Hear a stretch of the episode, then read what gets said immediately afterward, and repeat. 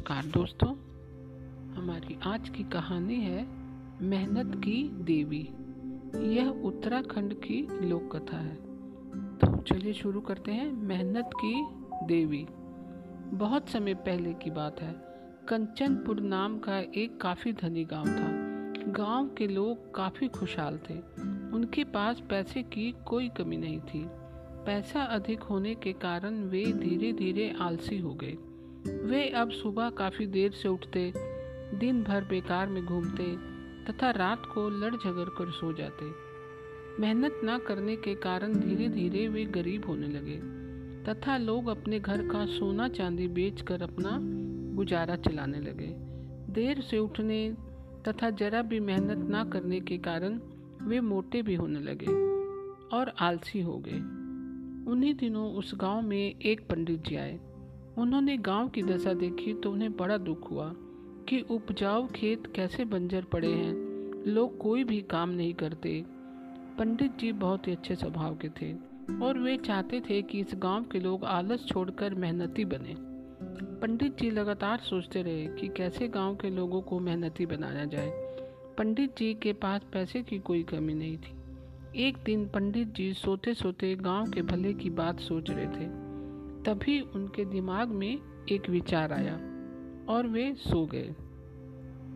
दूसरे दिन पंडित जी ने गाँव वालों को बुलाया और कहा, देखो, इस गाँव की गरीबी का कारण है मेहनत की देवी इस गाँव से नाराज़ है।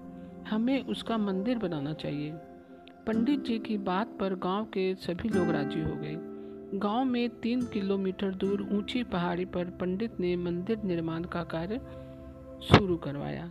पंडित ने लोगों से कहा, मेहनत की देवी का मंदिर तभी बनेगा जब लोग घर से कोई भी सामान बनाने के लिए ना लाए, तथा जो भी मंदिर की सेवा करना चाहता है, वह नहा धोकर सूर्योदय के पहले मंदिर के पास पहुँच जाए। दूसरे दिन लोगों को सुबह उठना बड़ा कठिन लगा, परंतु वे डर रहे थे कि कहीं मेहनत की देवी अधिक नाराज़ हो गई तो गरीबी और बढ़ जाएगी। धीरे धीरे समय बीतने लगा। सुबह उठने, पहाड़ी पर चढ़ने तथा मेहनत करने के कारण उनका मोटापा कम हो गया। लोगों ने मंदिर के पास पड़ी ज़मीन के पत्थरों व मिट्टी से मंदिर निर्माण का कार्य शुरू कर दिया। पंडित जी ने लोगों से कहा कि इस मंदिर में सारी लकड़ी, बंजर खेती की लगेगी। जंगल की कोई लकड़ी नहीं लगेगी। पंडित की बात सुनकर गाँव वालों ने अपने अपने बंजर खेतों से सारी लकड़ियाँ काट काट कर मंदिर में पहुँचा दी। सारे बंजर खेत अब साफ़ हो चुके थे और मंदिर भी पूरा बन चुका था।